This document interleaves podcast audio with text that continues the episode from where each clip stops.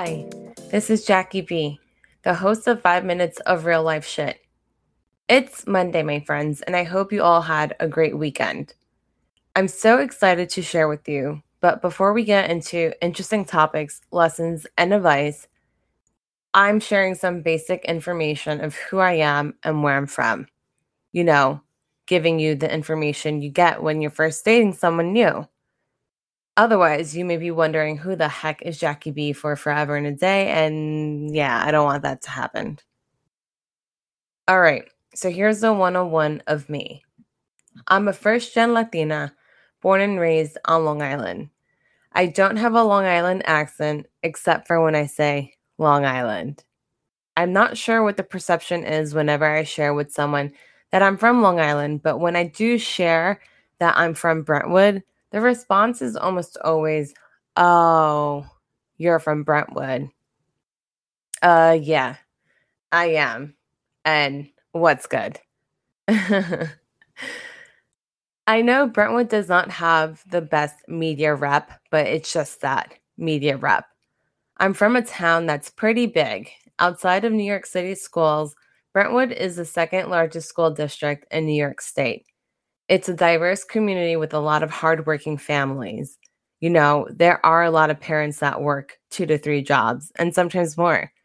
Parents work hard here so that their kids later on in life can work smart, and that's a fact. There was a time where Papi was working four to five jobs. As a kid, I knew that was insane. But as an adult with a nine to five full time job, just one job, and I don't have a family of my own, I can't imagine running on two to three hours of sleep on a daily basis. We'll get deep into that later on, but I am a product of my parents' sacrifices, like so many others, especially first gen kids, and I'm so proud of that. So, so proud. My wonderful parents are from El Salvador. If you don't follow any crypto news like Bitcoin or the news in general, and you're not sure where El Salvador is located, it's in Central America. A quick shout out to my fellow Salvadorians who celebrated the independence this past weekend, along with folks from Costa Rica, Guatemala, Honduras, and Nicaragua. I hope you guys enjoyed your time. I had some pupusas and horchata. It was delicious, but yeah, back to my parents. They migrated to New York a long, long time ago. They met in Brentwood, got married, and had four kids. I'm the youngest of the batch. Being the youngest had its pros and cons growing up, but one of the cons, and I would say my biggest regret, was not speaking Spanish in the household. I kind of was a brat about it. I would watch English cartoon shows on TV. Obvio, in school, I would speak in English. So whenever my parents would speak to me in Spanish at home, I would always, always, always respond in English. There would be times I'm going back and forth with mommy, mommy would tell me, en esta casa hablamos en español. But that wasn't the case with me. I can be a stubborn bull, also known as a Taurus, and I just wouldn't do it.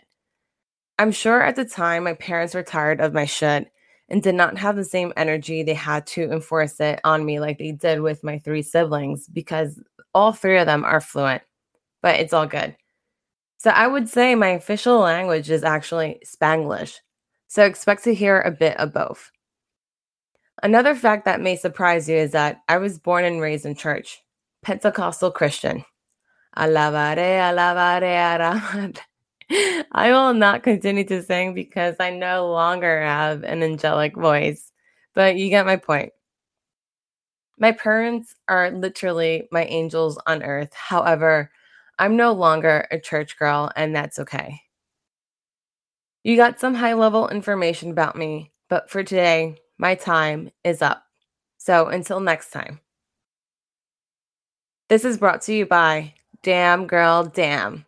Remember to subscribe to this podcast wherever you are listening to. Cheers.